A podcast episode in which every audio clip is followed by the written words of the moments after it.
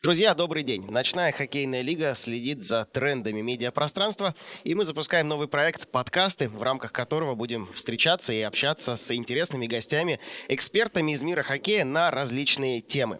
Меня зовут Александр Жилин, и первый мой собеседник, собеседник нашего пилотного выпуска подкастов Денис Коротышев, а, тренер по общей физической подготовке Магнитогорского металлурга, наш постоянный эксперт рубрики «Советы». Ну и вот теперь так э, в подкасты мы плавненько перемещаемся. Денис, привет. Добрый день всем любителям хоккея, игрокам, фанатам, болельщикам и обязательно родителям маленьких хоккеистов. Вот так всех мы охватили, здорово. Денис, э, те, кто регулярно следит за нашими материалами, прекрасно знают о тебе, и очень интересные у нас беседы всегда получаются, но есть те, кто присоединяется постоянно, да, хоккей развивается, привлекает и вовлекает все новых и новых э, любителей. Расскажи, пожалуйста, для начала о себе немножко, э, какой у тебя бэкграунд, как сейчас модно говорить, какой опыт, ну и как, в принципе, дошел до жизни такой. Ну, наверное, начать нужно с э, образования. Закончил я военный институт физической культуры э, города Санкт-Петербурга. Выполнил норматив мастера спорта по многоборью, куда входит несколько видов. Гимнастика, стрельба, плавание и бег. И дальше уже, выпустившись, уехал на Урал. Э, преподавал в Суворовском военном училище. Вел сборные по разным направлениям. И параллельно уже работал в фитнес-клубе, охватывал общее направление для всех нуждающихся, и мужчины, и женщины, и дети, и профессиональные спортсмены. И в 2010 году, уже будучи э, тренером с опытом, познакомились с Павлом Валерьевичем Доцуком. Он пришел в зал заниматься, мы познакомились, я понимал, что у него межсезонка, следили за выступлением. В Екатеринбурге его знают все любители спорта. И предложил ему свои услуги и какую-то систему взглядов на летнюю подготовку игрока. Павел очень интересный игрок, он прошел многие тренерские штабы, и он мне активно помогал, и мы корректировали уже с ним весь тренировочный процесс. Такой совместный у вас получился процесс. Да, и нам было интересно, потому что где-то мы друг друга дополняли, что-то он мне подсказывал, что-то я давал. Я очень много отсматривал ее игр, смен, как он работает, где там он шайбы теряет, где скорости проиграл, где устойчивости в балансе. И исходя из всего этого, к лету я там старался подвести какую-то программу. Ну и, естественно, обучался, чтобы помочь Павлу справляться с какими-то травмами, которые так или иначе у хоккеиста после длинного сезона возникают. Но это же особая специфика. Вот как ты сразу погрузился в хоккей? Если у тебя до этого был какой-то другой опыт, и многоборье, да, там, там и стрельба даже была. Ну, где стрельба, где хоккей? Как вот э, в этом плане процессы перестраивал и вот на ходу, получается, на лету подхватывал, да, что-то новое? Да, ну, я до этого внимательно следил и сам занимался игровыми видами я понимал, какая нагрузка у игрока, сколько по времени длится смена, сколько матч, какую нагрузку он выдерживает, сколько у них перелетов, что у них 82 игры в сезоне, очень плотный график, и я понимал, какое требование вообще к телу и к физической готовности игрока нужно, чтобы он справлялся с этими нагрузками и как его подвести. И потихоньку вливался, вливался, мы разговаривали, обсуждали. Летом, скажем так, такой супер глобальной специфики у нас не было. Мы больше работали над ОФП. Мы очень много бегали, выполняли прыжковую работу, специальную работу на песке. И уже ближе к тому, как ему возвращаться в лагерь тренировочный к сентябрю, мы уже добавляли и плотность тренировок, и уже работали над специальной скоростной выносливостью, над взрывной силой, над э, резкими тормозами, сменой направления. Но обычно использовали также игровые виды спорта, которые на песке развивают, помогают. И меняют немножко настрой игрока. Нужно... А летом мы всегда старались выйти на свежий воздух и uh-huh. принципиально выйти из залов. Даже если есть возможность вам организовать зал, то лучше его организовать на улице, на открытом воздухе, чтобы спортсмен понимал, что это лето, это межсезонье. В помещении, в зале игрок находится и так весь сезон. То есть вот такие психологические моменты тоже очень важны. Да, обязательно, обязательно, обязательно нужно было играть. Мы играли на пару вместе во все, что угодно. Павел никогда не уступал очень сложно было его в чем-то вообще обыграть. Неважно, это бадминтон, пляжный волейбол или какой-то игра в мяч через сетку футбольный. То есть такая нагрузка была и на меня, и на него. Я тоже должен был приходить в хорошей форме, потому что те же объемные бега на жаре по мягкому песку, длинные объемные, довольно-таки тяжело было выдержать, если ты сам не готов. Вот э, после этого мы вместе оказались уже в клубе СКА, и там я уже плотно помогал ему и подключился к сборной на Кубок мира, помогал готовиться, познакомился со всеми звездами, и Женей Кузнецовым, и с Артемием Панариным, и Владимиром Тарасенко, Дмитрием Орловым. Все, кого привлекали, смотрел, как относятся к работе а, ребята-профессионалы, как Сергей Бобровский работает, как тогда Андрей Василевский начинал уже громко заявлять о себе, как они работают в зале, как они подводят тело, как они проводят разминки, заминки – это реально ребята профессионально к этому всему относятся. Ну и так хоккей, получается, тебя увлек, э, сразу затянул и все. Да, ворвался в него, скажем. Мне нравилось всегда эта мужская игра. И как ребята себя ведут на льду в основном, что бьются, стараются за себя, в обиду друг друга не дают, плечом к плечу, помогают, подставляют. И такой настоящий терпеливый мужской вид спорта но и сам играешь. Сам играю, да, но, к сожалению, когда идет большой сезон, практически нет возможности поработать в команде. Самому можно выйти на лед покататься где-то с неиграющим составом, а так, чтобы уделять больше времени себе, так не получается. Я здесь для того, чтобы помогать ребятам, команде здесь другая цель, это все-таки работа, это понятно, но я к тому, что все-таки знаешь процесс не только со стороны физики, да, работы в зале и так далее, но и изнутри. Вот это вот биться, бороться, подставлять плечо, тоже у тебя это было, игры, сам через это прошел, поэтому знаешь, о чем говоришь. Да, я поиграл немного в любительской лиге Екатеринбурга и в Санкт-Петербурге. Здорово, что, в принципе, уделяешь большое внимание развитию хоккея, не только работе, да, и вот э, постоянный эксперт наших э, различных статей, советов, даже видеоинструкция у нас есть на канале по тому, как разминаться хоккеистам, да, разминка – это очень важная история, очень важная часть э, работы перед тренировкой, перед игрой, мы об этом уже много говорили. Сегодня давай поговорим о заминке, о другой стороне вопроса. А, после тренировок, после игр очень часто Наверное, есть такое у профессионалов. Не знаю, сейчас либо подтвердишь, либо опровергнешь мои слова. Но у любителей это сплошь и рядом. Закончили тренировку, закончили игру, быстрее все, схватил бутылочку, там какой-то полотенчик свое, убежал в раздевалку, быстрее переодеваться в душ, там поехал дальше по делам. Никаких заминок, никто ничего не использует. Может быть, профессионалы тоже там некоторые несколько где-то, э, побыстрее бы домой. Э, правильно ли это, как считаешь, и нужна ли заминка? Давай вот с этого начнем. Да, я считаю, что заминка нужна. Но, опять же, если мы говорим о профессиональном уровне, то здесь мы ее используем в целях поддержания физической формы, ну, в первую очередь мы отталкиваемся от того, сколько игрок сыграл, как он себя чувствует, не было ли жесткого контакта, не прилетела ли шайба. От заминки его может освободить врач. Угу. Он, скажем так, больше займется лечением. А заминку мы тогда перенесем ему какие-то упражнения на следующий день. Когда плотный график игры через день, то мы тоже аккуратно с заминкой большую работу не даем, а избирательно на какие-то моменты, которые мы еще определяли в начале сезона и по ходу сезона мы понимаем, какие качества нам бы хотелось подтянуть. У каждого игрока персонально. У каждого игрока персонально, ну и в целом по команде мы тоже смотрим, что, допустим, вот это качество у команды больше всего страдает, да, и в разминке и в заминке я преследую то, чтобы одно-два упражнения обязательно дать на эти качества. Какие-то качества мы отпускаем, потому что понимаем, все охватить не можем. А вот эти качества мы стараемся поддержать. Э, в любой физической активности, будь то заминка, разминка, основная часть, мы вот целенаправленно и постоянно их поддерживаем. А игрок по состоянию может, да, подойти к тренеру, сказать, что я там сделаю одно-два упражнения, не там три-четыре, а больше замнусь и потянусь. То есть мы здесь используем еще индивидуальный подход.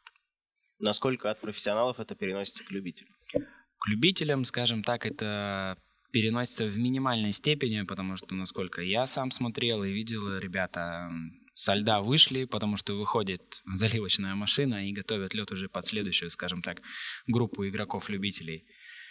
Ребята уходят в раздевалку и практически ничего не делают. Вот здесь я бы хотел бы а, пометить такой акцент, что желательно, чтобы у любителя игрока был с собой в бауле ролл, небольшой мини-роллы, есть. Uh-huh.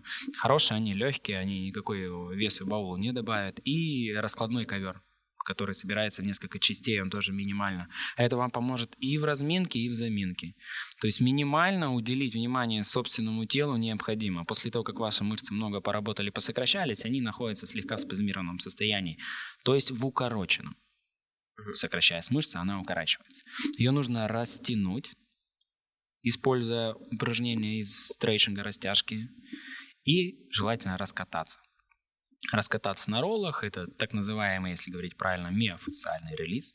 Очень такое мод, модное, интересное направление, уже много лет оно существует. Я бы порекомендовал бы это делать. И последнее, что это душ, душ для того, чтобы немножко ну, сохранить легкую свежесть, бодрость и приятную усталость, необходимо выполнить контрастный душ. То есть начинаете из комфортного и переходите теплый, прохладный, горячий, холодный. И таких 3-4 смены по 10-15 секунд и заканчиваем комфортной, приятной температурой. Это вас так слегка взбодрит, после тренировки вы пойдете с приятным чувством усталости и с хорошим настроением но все-таки заминка нужна. Да, минут 7-10 нужно посвятить себе после игры, буквально те же 2 квадратных метра, на них порастягиваться и, используя ролл, выполнить миофасциальный релиз. Что такое вот этот самый релиз? Я даже не смогу с первого раза это, повторить. Да, скажем расскажи, так, у нас интересно. все мышцы, они находятся в определенных фасциях. И вот эта фасция тоже укорачивается. И мышца сокращенная, она не дает ту подвижность и ту легкость, скажем так, телу полностью, она нормально не работает. То есть у нас система, вообще тело, это такая вот взаимосвязанная пирамидка. И поэтому нужно стараться поработать над теми мышцами, которые у вас очень сильно активно нагрузили. Ну, максимально задействованы в игре и в тренировочном процессе. Да, поэтому их нужно раскатать и растянуть. Эти все видео, они, в принципе, есть в открытом доступе в интернете, их можно посмотреть и посмотреть отдельно, там, вверх, низ, э, вот эту работу с роллом. Я бы очень рекомендовал ребятам обратить на это внимание. Но что касается профессионалов, естественно, у нас есть более широкие возможности. У нас есть и холодовые бочки ванны, у нас есть э, высокой квалификации массажисты, которые могут после работы физической встряхнуть, размять, размассировать и так далее. Есть и иглотерапия, есть нормотеки, штаны со специальным давлением, используешь посегментарно, они помогают а, определенной группы эту же, да, эту же работу с роллом сделать. То есть, эм, конечно, у нас больше, более широкий фактор. Ну, для всех, я думаю, в принципе, доступна еще баня или сауна. Это тоже, тоже помогает отлично восстановиться, но если за два дня, то я бы рекомендовал. За день э, до игры, важный, принципиальный, я бы не рекомендовал ни сауну, ни баню. Даже коротенькую? Ну, коротенькую, если просто согреться, ну, от нее смысла никакого. Но полноценную за полноценную два дня. за два дня минимум. С чем связываешь, сходить. почему считаешь? А, мышца хорошо распаривается, она теряет свою тонус и эластичность. И более-менее она набирает только на вторые, третьи сутки. И хорошую отдачу, скорость, взрыв э, вы не получите. Но опять же, я говорю, что это все индивидуально. Кто-то, может быть, со мной не согласится, он привык. Здесь как сказать, для всех золотого рецепта нету. Ну, вот в общей массе я бы вот так посоветовал. Но получается, нужно найти тоже, опять же, какую-то золотую середину и э, правильный баланс между тем, что когда, тем состоянием, когда мышца сокращена после работы и чересчур расслаблена после бани, да? То есть нужно да. как-то вот Здесь нужно понять, если, попасть. Если у вас впереди выходной, если, допустим, у нас после игры выходной, конечно, мы сделаем чуть больше заминку, я добавлю чуть больше упражнений, добавлю силовые упражнения, и потом ребята по полной восстановятся. Сядут и в бочки, и на массажи пойдут, и в сауну сходят, э, по полной восстановятся. Потому что мы знаем выходной, опять день-два тренировочных, и как раз к игре мы выйдем на хороший уровень уже.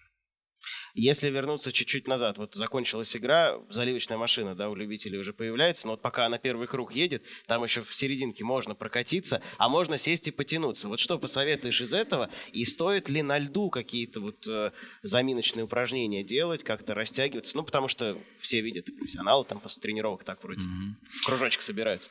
Ну, если честно, я против заминки на льду. Считаю, что даже та растяжка, которая делается в кружочке, она делается очень быстро, что недостаточно для полного тела для растяжки. Я бы все-таки перенес это в теплое помещение, в куртке, в штанах. Желательно, чтобы не было переохлаждения, особенно после льда, когда игрок мокрый. Найти непродуваемое теплое помещение. Там в раздевалке, где-то не в коридоре на полу, а где-то вот в теплом месте, чтобы игрока не продуло и там порастягиваться, позаминаться. На льду, если есть возможность, можно прокатиться легко. Легко вообще свободно, спокойненько, минут 7. Спокойненько прокатиться, катания. непрерывно, да, без взрыва, без ничего, даже без клюшки и шайбы. Просто спокойненько поработать мышцам, потому что основная цель заминки это снижение гормонального фона, снижение частоты сердечно-сосудистых сокращений, снижение артериального давления, а, снизить э, дыхание и стабилизировать. Да, стабилизировать. И в принципе есть еще вторая, скажем так, для тренера часть заминки. Это какие-то краткие подведения итогов занятия, степень достижения поставленных задач на тренировку и, возможно, довести какую-то информацию или сделать какой-то краткий разбор действий и положительных, и отрицательных, возможно, в детском спорте даже кого-то выделить, поблагодарить, там, отметить как-то, это тоже всегда приятно. Вот это вторая цель у заминки. Но опять же, здесь, получается, все-таки можно совместить приятное с полезным. Где-то там, пока тренера слушаешь, можно и там немножко потянуться. Да, ну это вот минимально, но это не заменит, скажем так, полноценную заминку, которую можно сделать, как раз используя индивидуальный подход, каждому свое, что вот он хотел бы сделать.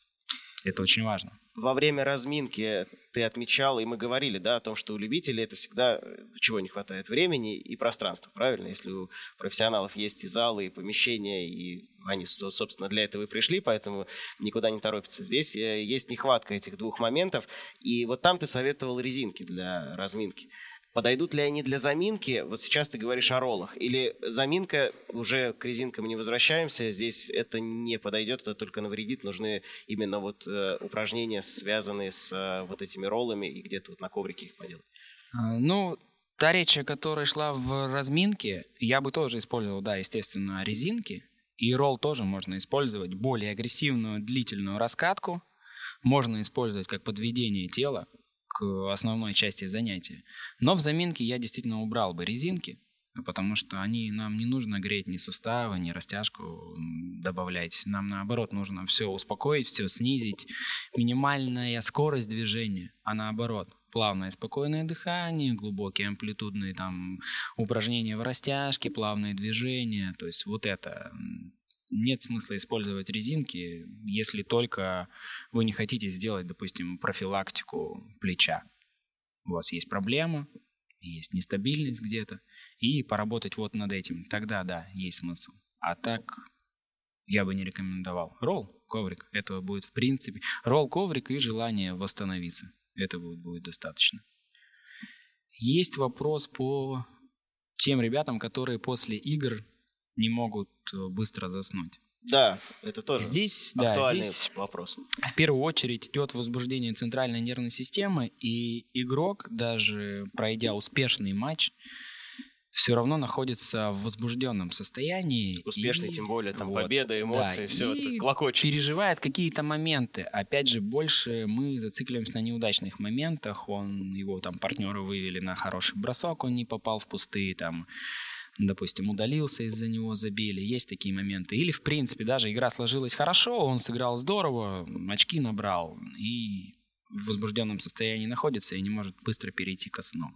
Опять же, я бы порекомендовал здесь контрастный душ сделать побольше, если есть возможность э, сходить в баню для любителей или на массаж. Вот это позволит вам расслабить центральную систему через работу с мышцами ваша нервная система расслабится. Никакого алкоголя, а только Конечно, мы за спокойно. здоровый образ жизни, естественно. Да, ну, единственное, что если все-таки мы каждый индивидуален, если есть такая особенность, ну, возможно, проконсультироваться с врачом и попробовать какие-то снотворные. Не буду называть, да, не буду да? называть их названия. Ну, я бы рекомендовал, если есть такая проблема, обратиться к врачу, Здесь в любом случае медик должен да, подсказать. проконсультироваться и попробовать что-то подобрать под себя. Сам сталкивался с такой проблемой? После игр сложно уснуть? Сам нет, сам не сталкивался. В принципе, а вот с игроками, да, я с утра всегда на каком-то общении я выясняю у ребят, кто как спал, во сколько уснул, как себя чувствовал, сколько прошел сон. Здесь нужно все учитывать. И иногда даже со спортсменами ведем, скажем так, дневник наблюдений, когда он с утра встает и меряет пульс. Он измеряет пульс в состоянии покоя, вот он только происходит пробуждение, он садится и за целую минуту измеряет частоту сердечно-сосудистых сокращений и записывает, ведет этот дневник каждый день. Как только она превышает определенный момент, значит, я понимаю, что идет перетренированность, идет уже усталость. Значит, мы снижаем какие-то нагрузки, уменьшаем заминку. Возможно, даже если это идет у некоторых игроков, ведущих игроков, возможно, даже пообщаться с тренером на льду, чтобы снизить даже объем катания на льду. То есть нужно понимать, в каком состоянии находится команда, спортсмен для того, чтобы сделать лучше. Не всегда тренирова... нужно тренироваться много и часто. Нужно вот отталкиваться именно от состояния спортсмена.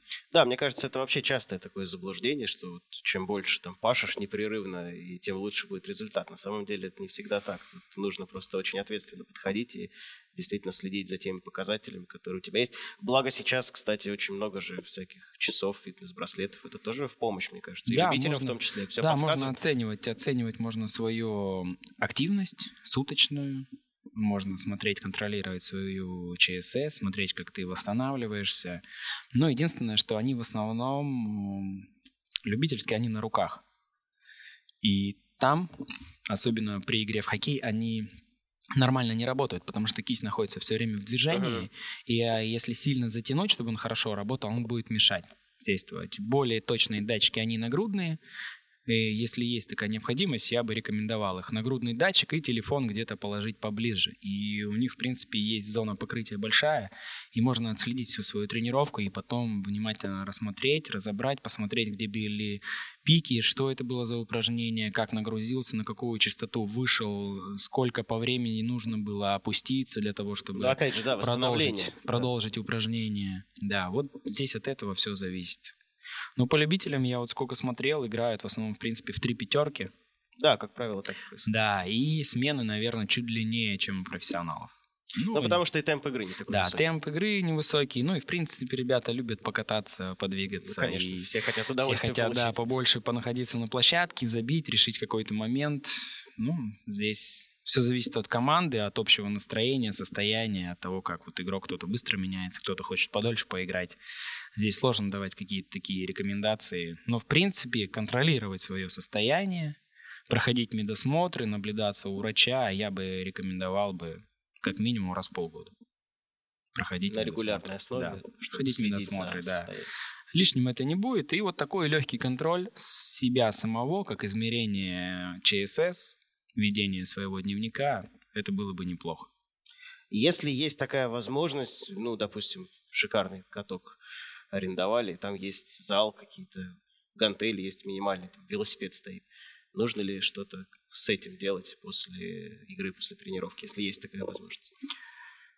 Да, ну для любителей я бы порекомендовал, если есть такое. Если такое есть, э, минут спокойно, 5-7 до 10 минут.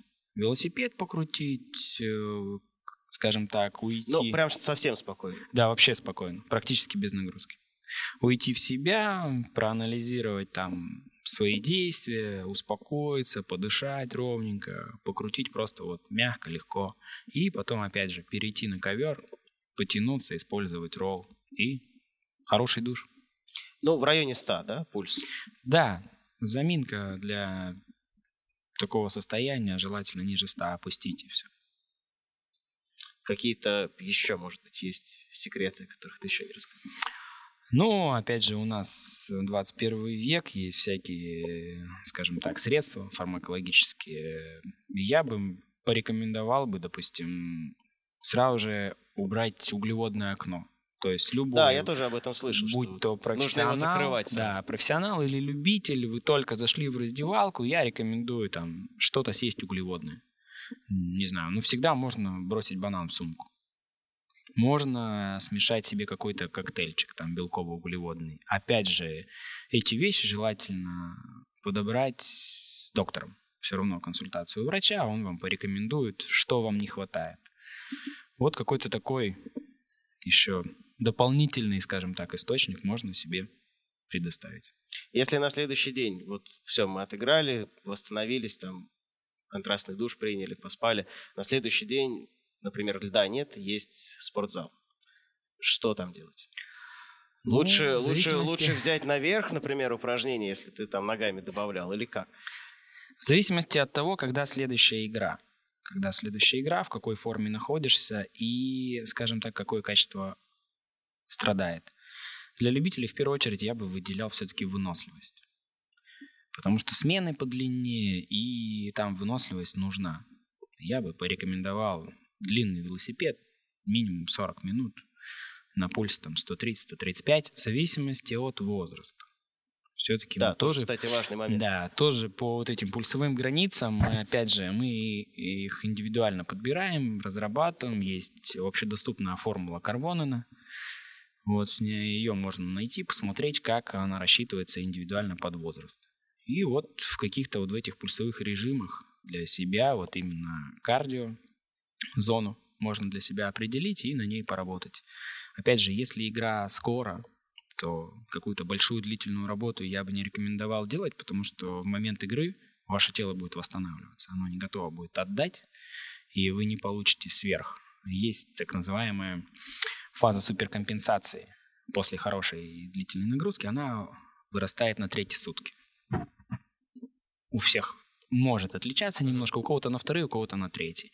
И вот здесь нужно подсчитать так, чтобы вы не попали в яму, а мимо игры у вас будет фаза суперкомпенсации. Лучше все-таки ее подгадывать так, чтобы у вас на игре была фаза суперкомпенсации. Ну, то есть вот эта фаза — это твое идеальное состояние, получается? Это даже, да, это идеальное... Максим, максимальные кондиции. Выше, чем было в предыдущий раз. Скажем так, да, можете проявить и выше скорость, и состояние будет получше, и выносливость будет получше. Вот ее нужно ловить, для себя она определяется, и вот желательно в нее попадать. А для этого как раз-таки, опять же, правильно и грамотно восстанавливаться. Да, правильно, грамотно восстанавливаться и, в принципе, ее правильно определить для себя. То есть вы должны тренироваться какое-то длительное время, и тренер должен вам подсказать, в принципе, что вот тебе за день до игры нужно делать вот это, за два дня вот это. И вот это вот индивидуально рассчитывается и стараешься поддерживать это с каждым. Но, естественно, есть и общекомандные задачи, определенные объемы тренировочные, их тоже нужно успеть спортсменам дать. Но опять же, вот если брать тот же велосипед на выносливость, э, что действительно, мне кажется, для любителей это вообще самое важное. То есть здесь не столько про силу и про какие-то взрывные вещи, там вот именно больше поиграть. Тем более, что, кстати, не все же в три пятерки. Бывает, что сейчас вон еще все эти сезонные простудные заболевания, люди там в 7 человек выходят играть. И вот тут выносливость нужна, да? да. И здесь на этом велосипеде все-таки пульс должен быть, ну, понятно, что в соответствии с возрастом, да, ты об этом сказал, но где-то вот в районе 130-140 то есть это вот желтые зоны, да, о которых мы говорим. Нет смысла, э, я к чему? Нет смысла крутить долго велосипед, находясь там в красной зоне. Это ни к чему не приведет. Да, нужно правильно? понимать, э, какое качество мы развиваем, находясь на велосипедном тренажере. Нужно понять, а, работа максимальная, субмаксимальная. Нужно определиться. Естественно, на льду будет пульс выше. Естественно, в моменте, в смене, там, в концу первой минуты у вас там будет уже там 170, 180 тоже, в зависимости от возраста. У некоторых еще и выше. Бывает у профессионалов, бывает за 200, под 200. И здесь вот велосипед, он должен преследовать свою задачу. Мы ее используем как тренировка, ты развиваешь именно кардио систему, именно сам где-то даже миокард, собственную сердечную мышцу и стараешься поддерживать вот этот уровень работоспособности, который позволит тебе потом проявить на смене определенную силу и скорость. И дальше ты на эту выносливость уже можешь за день до игры наложить скоростно-силовые отрезки, какие-то взрывы, возможно, спринты, уже короткие и резкие. И так вот плавно, скажем так, подойти к игре. Ну и выстраивается вот эта пирамида, да, получается. И да? вот мы ее ищем, у каждого тренера, скажем так, в голове она есть, каждый что-то использует, э, какие-то свои секреты, и вот подводит игроков. Какое-то общее пожелание, которое ты бы адресовал всем игрокам-любителям, участникам ночной хоккейной лиги. От себя лично, ну и, может быть, от себя, как от э, тренера такого с опытом. Что пожелаешь, ребята? Ну вот я пожелал бы ребятам не лениться. А, Не лениться, обязательно делать разминку, делать заминки, находить для этого время, помогать собственному телу и здоровью, используя бани, массажи и болеть только на здоровье. Отличное пожелание. Я думаю, что на этом будем заканчивать. Э, Спасибо за интересную беседу. В очередной раз, я думаю, это будет очень полезно всем э, любителям хоккея. Друзья, первый выпуск э, подкастов. И с нами был Денис Коротышев, тренер по общей физической подготовке Магнитогорского металлурга. Еще раз, Денис, спасибо большое за эту беседу. Надеюсь, еще услышимся с тобой. Да, спасибо за приглашение. Всем удачи. Всем пока.